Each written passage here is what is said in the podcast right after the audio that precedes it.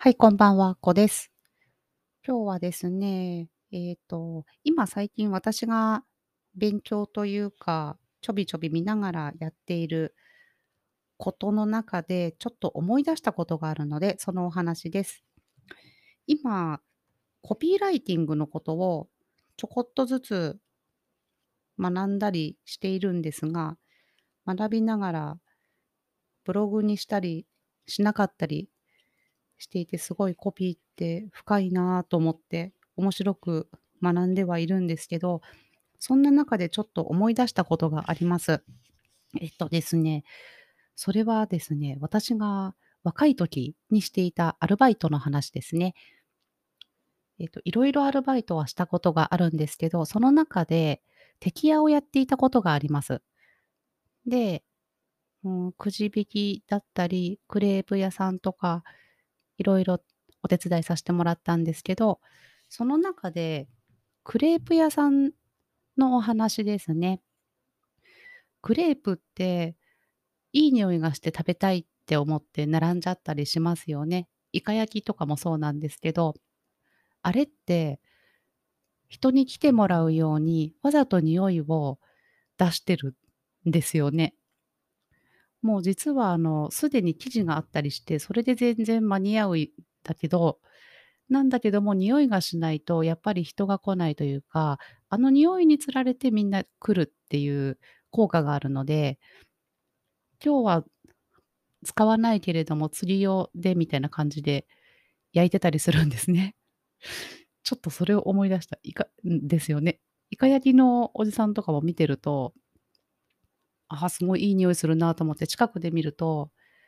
実はあの、イカゲソの一本みたいのにタレをつけて、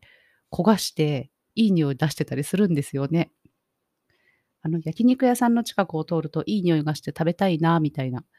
そういう効果を狙ってやってるっていうのを思い出しました。あの、行列を作るっていうのも手なんですけど、ああいう誰かが並んでると美味しそうだなと思って、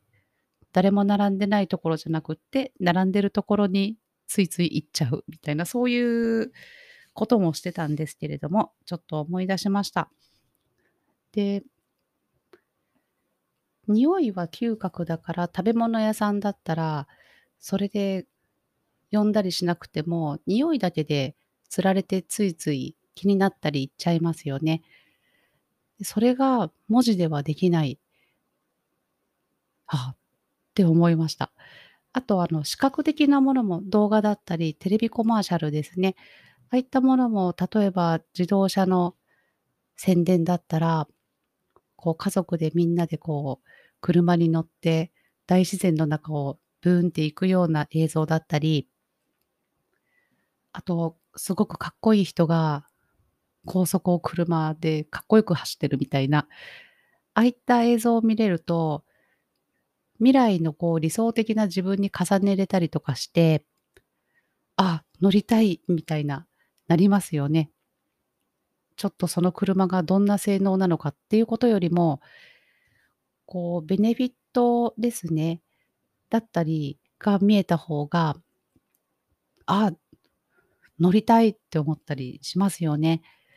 なので、視覚的にこう、宣伝できるものっていうものも、すごくいいなとは思うんですよね。で、やっぱりこう、文字文字で注目してもらうために工夫をするっていうコピーの世界ですね。これってほんとにすごいなと思ってます。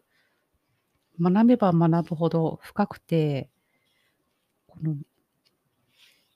目でも見えないあ、文字は目で見えるんですけど、映像とかね、そういうベネフィットのイメージも字だけでしてもらうって、匂いもしないし全部これ文字のコンテンツでアピールしてるんですよね。すごいことですよねって感激しながら勉強してます。ちなみにクレープなんですけど、こういう話してるとすごい私がクレープ焼くのうまそうな風に、あの、思われるといけないので、伝えておきますけど、私はちょっとやってみたいなと思って当時その焼いている兄さんに、私もやりたいやりたいって言って、こうクレープを焼かせてもらったら、全然上手にできなくって、もうやるなって言われたタイプです。すごい料理が苦手です。あれもすごい、焼いてるとこ見るとすごい楽そうだし、面白そうなんですよね。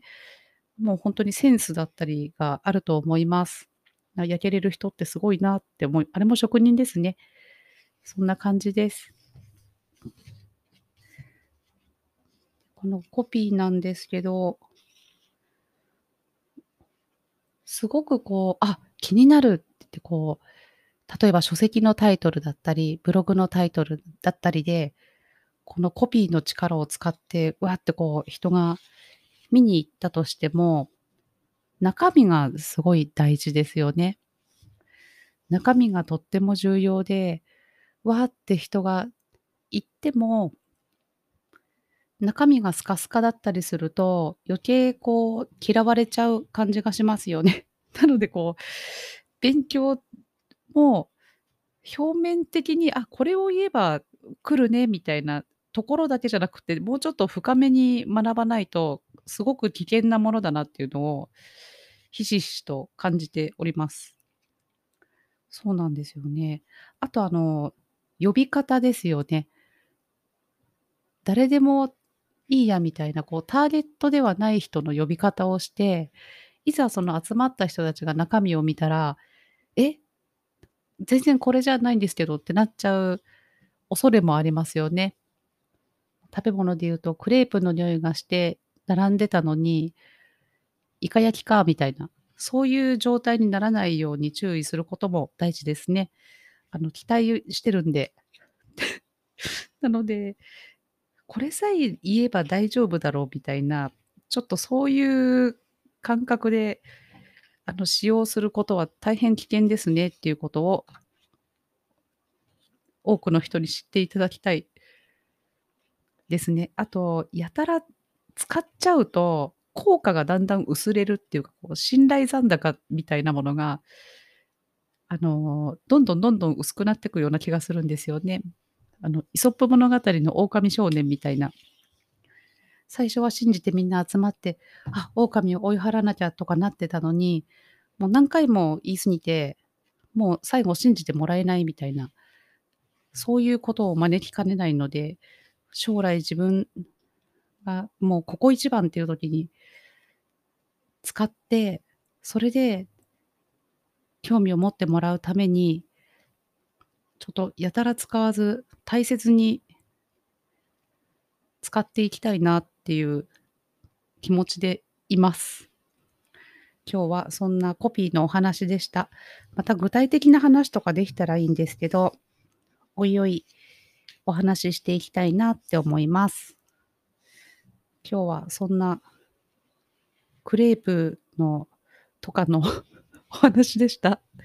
最後まで聞いていただいてありがとうございました。あっこでした。